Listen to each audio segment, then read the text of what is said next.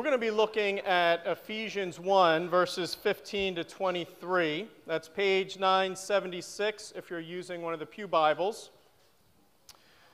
And as Rick prayed, uh, I'm sure many of you, like, like my family, is reeling from what happened in Uvalde this week. Uh, it's especially hard, I think, for those of us who have elementary age children or grandchildren you can hardly think for more than a few seconds what it would be like to be one of those families suffering this kind of loss.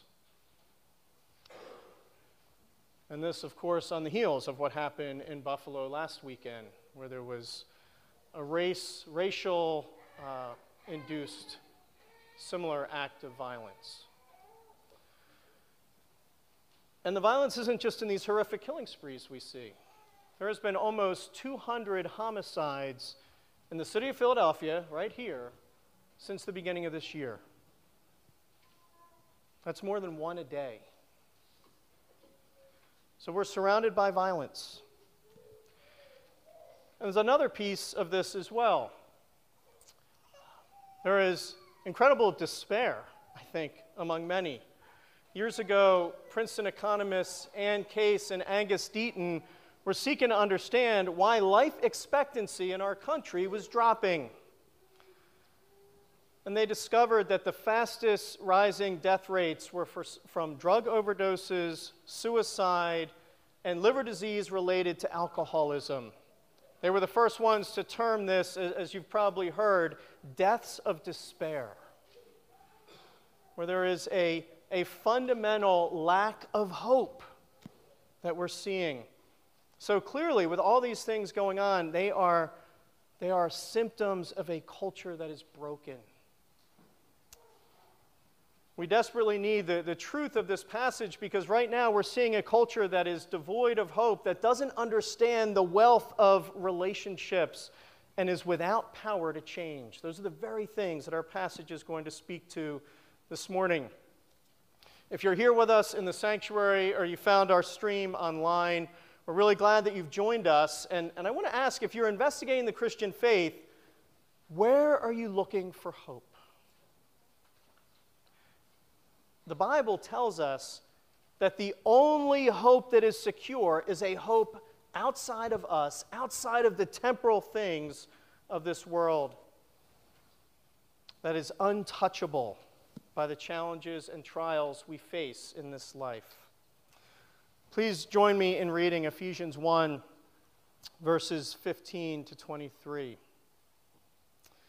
For this reason, because I have heard of your faith in the Lord Jesus and your love toward all the saints, I do not cease to give thanks for you, remembering you in my prayers, that the God of our Lord Jesus Christ, the Father of glory, may give you the spirit of wisdom and of revelation in the knowledge of him having the eyes of your hearts enlightened, that you may know what is the hope to which he has called you, what are the riches of his glorious inheritance in the saints, and what is the immeasurable greatness of his power toward us who believe, according to the working of his great might that he worked in Christ when he raised him from the dead and seated him at his right hand in the heavenly places far above all rule and authority and power and dominion and above every name that is named, not only in this age, but also in the one to come. And he put all things under his feet and gave him as head over all things to the church, which is his body, the fullness of him who fills all in all. This is the word of the Lord. We're going to be spending two weeks on this passage. So today we're going to be looking at 15 through 19, and then next week we'll, we'll look um, at 19 through 23. But I wanted to read it all because it all hangs together. This is another one of, of Paul's really long run on sentences, if you notice, from 15 down to all the way down to, to the end of 21. And this is also the first of his two prayers in Ephesians. Uh, we're going to consider three main points this morning. First, we're going to look at Paul's praise for the Ephesians' faith and love. Then, he points us to the most important knowledge. And finally, what we most need to know. So Paul tells us that he is praying unceasingly for the saints because he's, for, he's heard of their faith in Jesus and the love that they have for one another. Why is he giving thanks? Their faith is being expressed in concrete expressions of love to one another. And, and this is a really significant theme. We'll see as we go through Ephesians the importance of relationships in the church and the love that we show to, to each other. Um, how I want you to think about it this morning is like this there are, there are two axes. There is a vertical axis, your relationship with God, and there's a horizontal axis, your relationship with other people. And these two things need to cohere. They need to work together.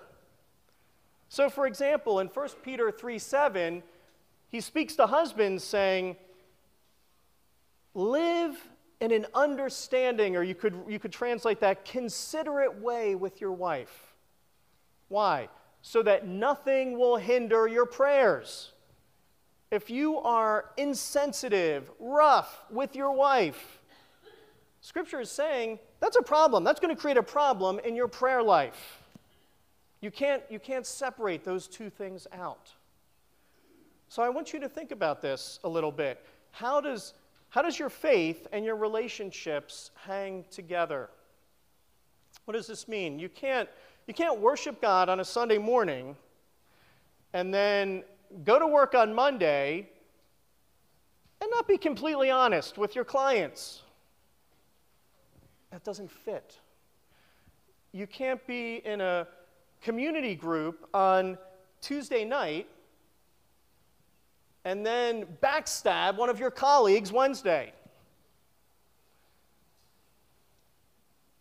You can't come to a church workday on a Saturday morning and then go home and gossip with your neighbors about the guy up the street with the unkempt property. the way you, your faith is lived out horizontally really, really matters. He is looking at their faith and love, and he's praising them that these are unified. I want to press us a little more on this because you'll see in the passage in verse 15 that it's your love toward all the saints. A really important theme in Ephesians is how God, we'll, we'll look at this in chapter 2, has divided, has, has torn down the dividing wall between humanity. Does the church look different than the world in how we do relationships? Or do our relationships fall into the same kind of worldly categories based on age, demographic, race, socioeconomics? What is defining our relationships? Are they crossing the lines that have been drawn by the principalities and powers of this world? Another significant theme through Ephesians is, is power and how Jesus came to undo the powers of this world that have brought those kinds of divisions among us. So I just want to ask you what do your relationships say about your faith? Do these things hang together? One of my pastor friends put it this way that the, the language of love is encouragement. How we speak to each other really matters. And this is important. Um, put a target on my chest for a moment, and, and any other parents of young children in the room. It's really easy as parents for us to always see what our kids are doing wrong, where they step out of line, and try to get them doing the things we want them to do, instead of saying, What is going well that I can encourage? Where do I see signs of, of, of God at work? Uh, so I helped coach Ransom's Little League team this, this spring. Our season ended on Thursday, only one playoff game. We were, we were tied for last in the league. But the two seed team that beat us 0 to 8 on Monday night was sweating on Thursday. It was like a miracle at the Nell Fields. It was unbelievable. They beat us by one run in extra innings. It was incredible. Um, what did I learn coaching seven year olds? You need a lot of encouragement. Great swing, buddy! As they keep striking out. But the swing, the swing.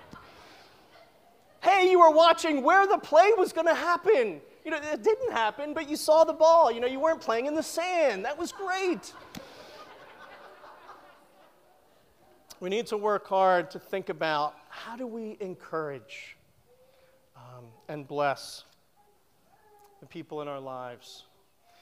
So he praises them for their faith and love. And then, then he pulls back the curtain for us. He's going to do this again in Ephesians 3 to show us what does it look like for an apostle to pray.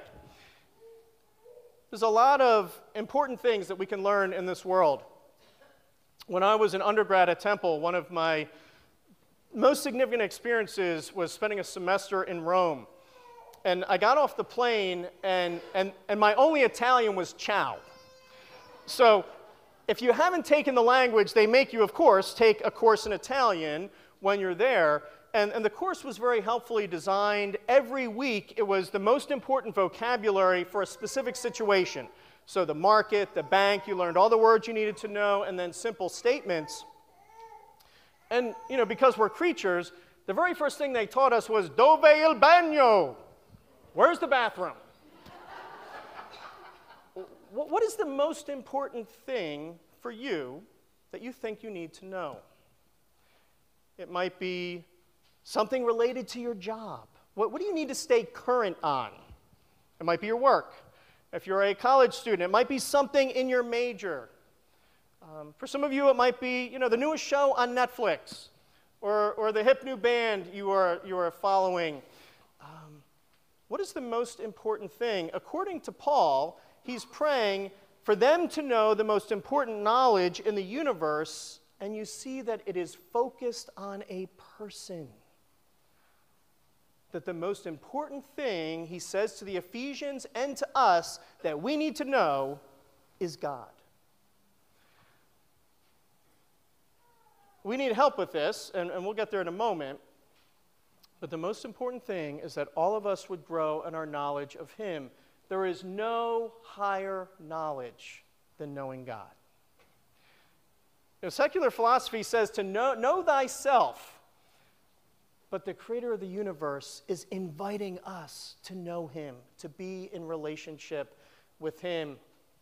And if you are, again, if you're here investigating the Christian faith, this is really important to know and to realize because the Christianity is not ultimately about morality. I mean, God does care about our behavior, but it's not ultimately about morality. You know, eternity is not ultimately about avoiding hell. Although the Bible teaches that judgment is real, and we need to take that seriously. Um, instead, listen to how Jesus describes this in John 17. This is from what theologians refer to as his high priestly prayer. He says this This is eternal life, that they know you, the only God, and Jesus Christ, whom you have sent. Eternal life is not about a blissful existence in a new dimension. It is fundamentally about being united to God in a relationship with Him, knowing Him and being known by Him.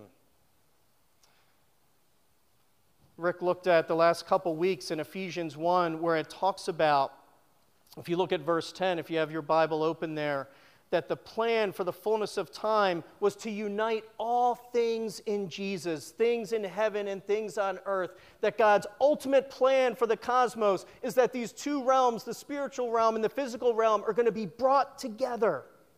Which is why Revelation ends with humanity will dwell with God and live with Him face to face. That's where all this is headed. Um, What's the beginning of that future? If you look at Revelation 19, it's a wedding feast. That means this life is your betrothal period with Jesus. This, this is the time where you are building that excitement, anticipation, uh, love for one another for that day that is coming.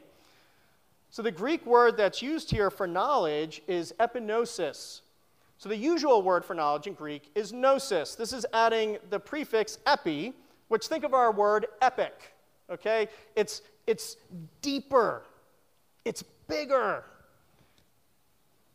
He wants you to know a depth of knowledge, of relationship with Him. In fact, this is, one commentator said, this is a spiritual parallel to the Hebrew word yada, which is often used in the Old Testament to talk about the intimacy between a husband and a wife. That's the kind of intimacy God wants, the closest intimacy that we can think of in a human relationship. He wants to go that deep with us. Um, saw a beautiful picture of that this week. Uh, we've been going through GriefShare at our church, and the video this past week was on eternity.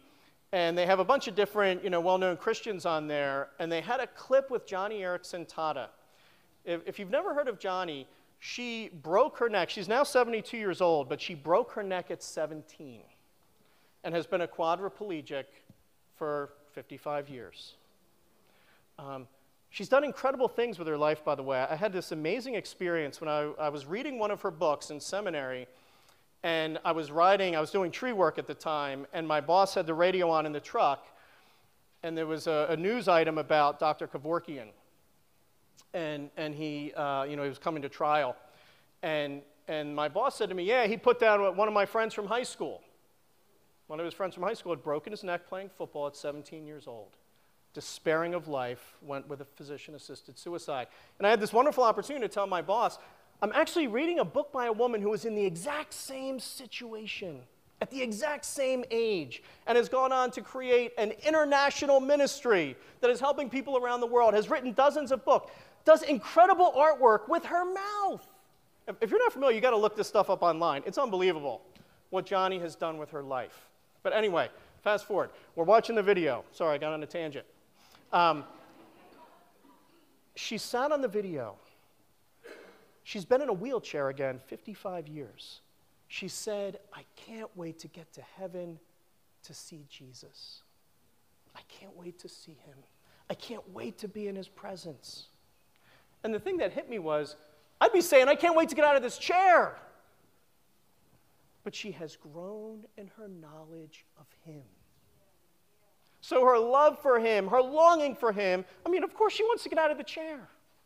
But her longing for him surpasses what she anticipates physically. And so, Paul is praying that we would have a same deep, intimate knowledge with God. Um, and you need to see this God wants that with us. It's a mutual relationship. So he knows you, but he also wants you to know him. So it's very unlike um, experiences like going to the doctor. My doctor knows a whole lot about me. He's seen me naked. I don't really know anything about him. I don't know his wife's name. I don't know his children. I don't know anything about this guy. I spent a couple years, I was very blessed after my, my first wife passed away to spend a couple years uh, going to counseling with Diane Langberg. Diane knows a ton about me. The, what I know of her is really what I've gotten from her books. And I understand there's reasons in counseling why you have appropriate boundaries and stuff like that. But, but what I want you to think about is in some of these professional contexts, the knowledge is kind of one way. With God, He wants it to be both ways. He knows you, He wants you to know Him. Um, and I want you to think about this. Um, it's not complicated. Start talking to Him. Start talking to Him and start reading His Word. I think lots of us can be scared. If you know the Bible, uh, I've heard people say one of the scariest verses is Matthew 7, where Jesus says, You know, many people on that day are going to come to me saying, Lord, Lord, and He's going to say, I never knew you. And I know lots of Christians who can get tangled up um, thinking about a verse like that. I want to I want to put this verse in front of you, Math, uh, Psalm 86, 5. For you know, o, for you, O Lord, are good and forgiving, abounding in steadfast love to all who call upon you. He's saying, just cry out to me, talk to me, treat me like I'm real. So, so are you talking to him?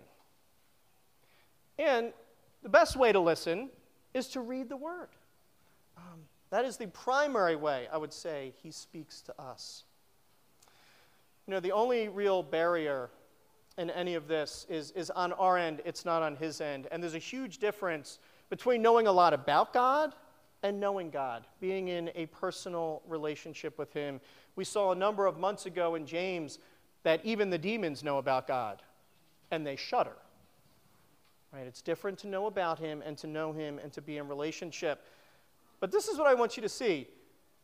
He knows that we struggle with rival loves. He knows that our spiritual sensitivity is low. And He doesn't leave us alone in the pursuit. And so the knowledge of Him requires His Spirit, and that's what Paul is praying that we would know, and that His Spirit would be given that we would know. So He doesn't leave us alone in this. He knows our weakness and our frailty. Um, it's only as the, the spirit of wisdom and, and of revelation enlightens the eyes of our hearts that we can see and we can get it. Um, and that's why we need to pray this for one another. And we need to pray this for the people in our lives that we're concerned about, maybe people who have walked away from Him. God moves when we pray. We can't really understand this because he is sovereign over all things, and yet he calls us to pray. And somehow, you know, our creaturely minds can't figure this out because those two things hold together. We need to pray, and, and yet he's sovereign over all things, but he acts when we pray. I just want to make another plug for the prayer meeting tonight on Zoom from 7 to 8. Um, there is, there is no more important thing we do as believers than to bring our hearts and all of our concerns to the one who cares and can actually do something about them. Um, so, wisdom and knowledge um, he, that, that uh, he's telling us, wisdom and knowledge in this passage means that it's not just about facts, but it's also application to our lives. Um, he prays for wisdom and the revelation and the knowledge of Him. He's pointing to a flourishing human life. Um, and that true blessings are going to flow as faith is expressed in love. Uh, we'll talk about that more in a moment. But before we get there, we need eyes to see. We need a spirit and we need eyes to see. And so it, it, may, it gives this phrase that, that the eyes of our heart would be enlightened. Well, what is he talking about? From a biblical standpoint, your heart is not the organ that is pumping blood that's in your chest. The heart, from a biblical perspective, is the seat of the will. It, it's what you're making all your decisions out of. Uh, it's your volitional center, okay? And so he's saying there's, there's a problem with your heart. You need the eyes of your heart enlightened because they're endarkened at the moment. Um, and if we are honest with ourselves, our hearts are far from Him. You know, we're not going through our days aware of His presence all the time, thanking Him for the blessings that He's giving us, seeking Him for all the different decisions and challenges that we're facing throughout our day. None of us are naturally living like that. We need the eyes of our hearts enlightened so that we would begin to see and to live the way He's calling us to live. Um, the reality is there's a lot more going on than we can see, and that's why we need our eyes enlightened. Think about it this way human eyes are unable to see 99.997% of the electric, electromagnetic radiation that's going on around us. We see a tiny, tiny fraction that we call light and the colors of the spectrum that we can see. But there is so much more that is going on. Um, Bees and butterflies, for example, this is for you, Ed.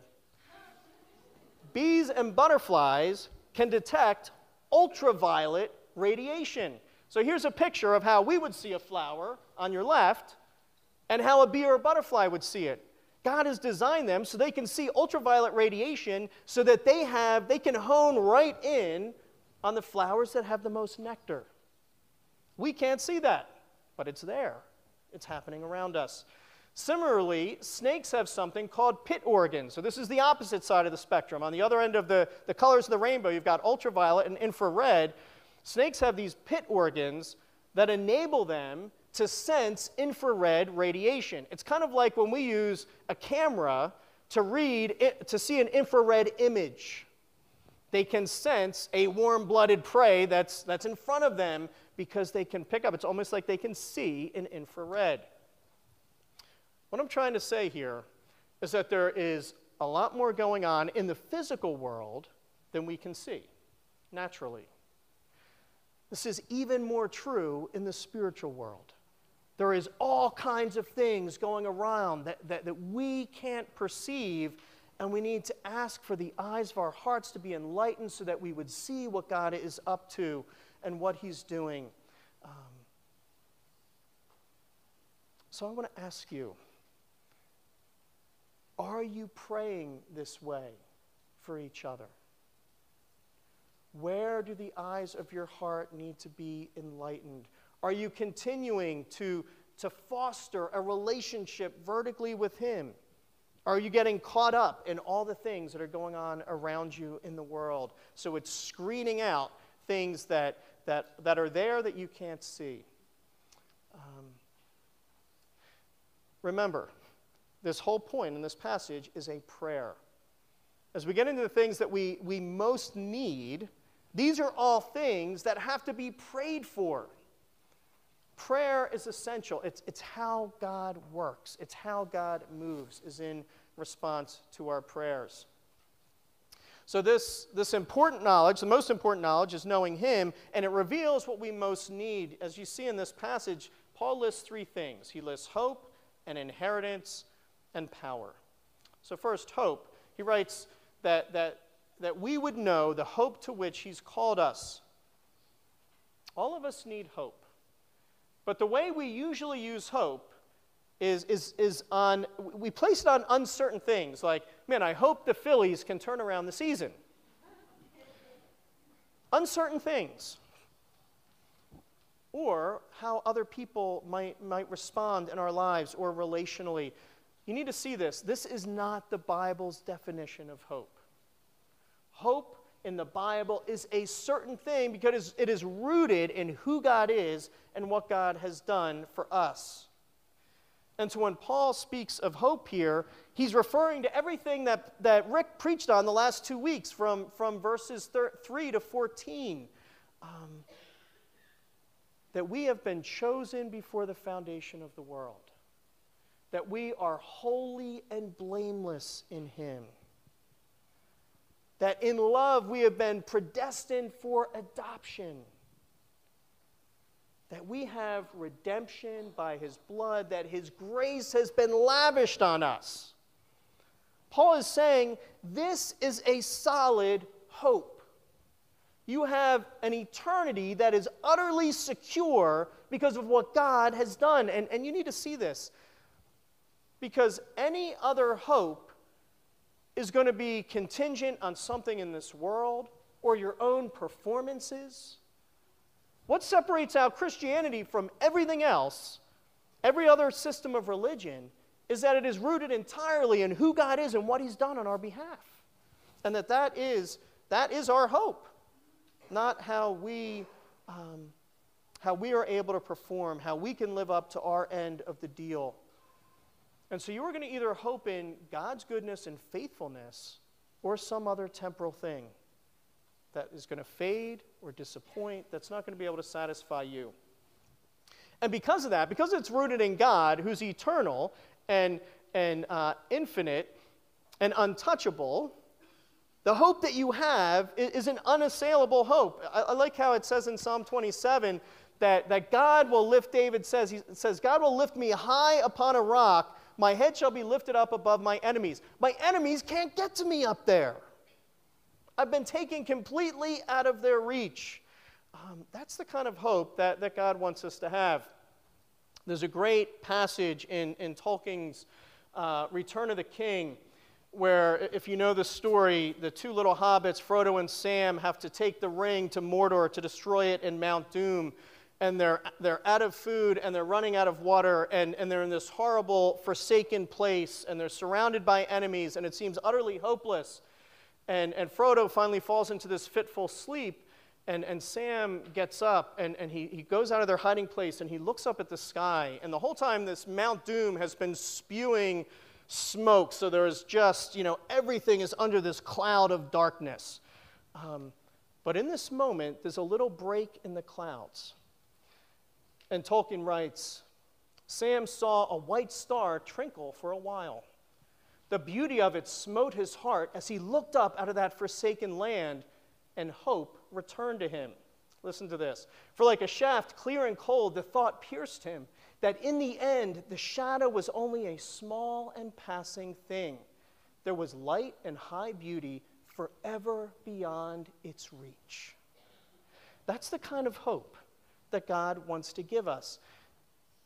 That the hope is, is unshakable, it's untouchable, and it's like a North Star that is always going to guide you. It's always true. You can always follow it and guide you in the right direction. Hope that is rooted in Christ is one of those things that's going to help us to close the gap between our functional theology and our official theology that are often not meeting together. Second thing, he promises us an inheritance.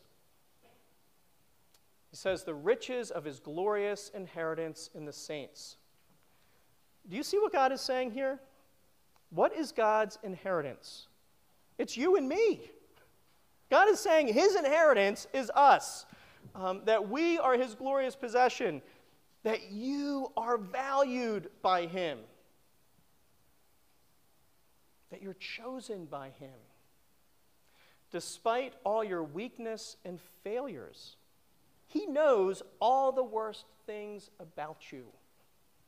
He knows all the ways you've failed in your relationships. But He loves you and He's committed to you. He knows all the things that you are hiding right now that you are dreading people to know, either from your present or from your past. He delights in you and that's why Jesus came to earth to deal with all these things. Think about this from Psalm 57:10. It says, "For your steadfast love is great to the heavens, your faithfulness to the clouds." I dare say we are in a better place now in the era of, you know, formerly the Hubble, now we've got the James Webb telescope, to be amazed by this verse than even David was when he penned it by the Holy Spirit because now we have some sense of the vastness of the universe that David didn't have. And God is saying, the vastness of the universe is so that you would have some understanding of how infinite my love is for you. My steadfast love is as great as the heavens. Um, you can't get to the end of it, you can't see all the way through it. It's bigger than you can imagine. So, humanity is not the center of the universe. Okay? We know that. Uh, God is, but He's given us the greatest commendation He possibly could that we are the riches of His glorious inheritance. He's going to be saying a whole lot more about the importance of the church and relationships when we get to, to uh, chapters 4 and 5 in particular. But I want to ask right now um, how is your view of the value of the church? How do you value the church and the people in it? Do you see it of infinite value the way God does? He's saying this, y'all are his glorious inheritance. What do you see as most valuable? What is your most treasured possession? If you're not sure, Consider how you prioritize your time and your energy and your resources. Where does church and relationship with other believers fit into that? And I want to point back to what I said earlier. Are the relationships with other believers breaking the typical boundaries drawn by the powers and principalities? Race, socioeconomics, demographics, things like that. Um, are you seeing the people of God as infinitely valuable. We desperately need the eyes of our hearts enlightened, I would say, to see this. Um, what would change in your life if you began to see and value relationships the way God does? How would that change your marriage? How would that change your parenting? How would that change how you engage with your extended family or in your work relationships? I want to just give one small challenge here. How do you think the onslaught of the smartphone and social media have impacted your relationships in the real world?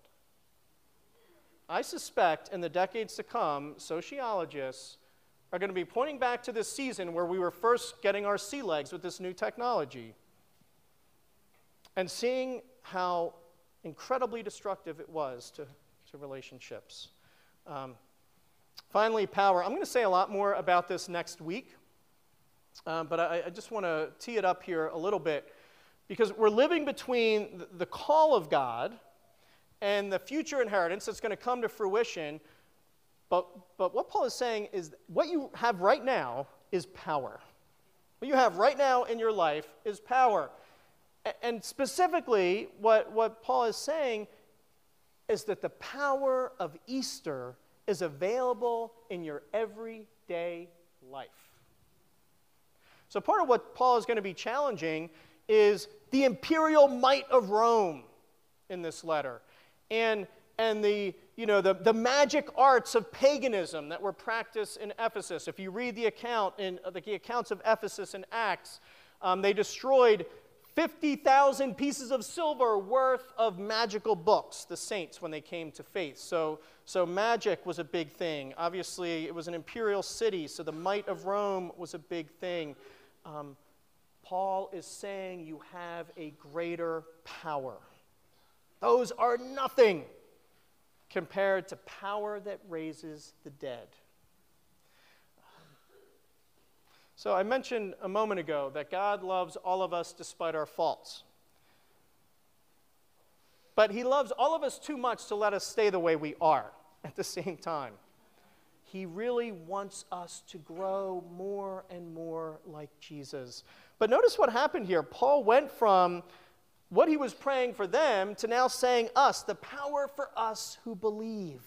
Um, Paul has an awareness that he himself is someone who needs this power in his life. Um, so, what does this power mean? It means because the gospel is true, resurrection power is offered to you, you really can conquer that sin that's been dogging you for years. And not only overcome it, but overcome it with humility so that you don't just become arrogant because now you're better than that guy who's still doing it. He enables us to overcome sin without becoming proud, to have humility. He wants us to become people, empowers us to become people who serve others with joy and realize that that is the blessing of life, not living self referential and for my own pleasure all the time, which, when we're honest with ourselves, is so enslaving and unsatisfying. He wants to give us power for a life that is characterized by the fruit of the Spirit love, joy, peace, patience, kindness, goodness, gentleness, faithfulness, and self control. Now, those things might not sound like much, but if you are honest with yourself, there is no way you muster those things up on your own, at least not over the long haul. Like you might do it in little spurts, but not consistently. That is incredible power, and that's what's being offered to you. And if we're honest with ourselves, those things are actually what a flourishing life looks like love, joy, peace, kindness, goodness, gentleness, faithfulness, self control. These are the things that are going to make for a good life, a life of flourishing. Uh, let me just end quickly with this. If you are not wowed by these promises, it shows you how much you need this prayer. Um, again, prayer is essential. Join us for the prayer meeting tonight. We need to pray for one another along these lines. Um, God loves you. He wants to be known by you. He's not aloof, He's not distant. He promises to help us because He knows our weakness. And as you grow in that relationship with Him, He wants to strengthen your hope in the midst of so much despair that's going on culturally. Um, he wants a love that is overflowing as you understand the incredible riches of the people that are sitting around you right now, how your life will be enriched by the people sitting next to you. He wants you to know true wealth. And He wants to bring resurrection power to all those weak, dying places in your soul. Let's pray. Father, we thank you for your goodness and faithfulness. Thank you that all your promises to us are yes and amen in Christ, and that you are faithful and you will surely do the works that you have promised in us. In Jesus' name, amen.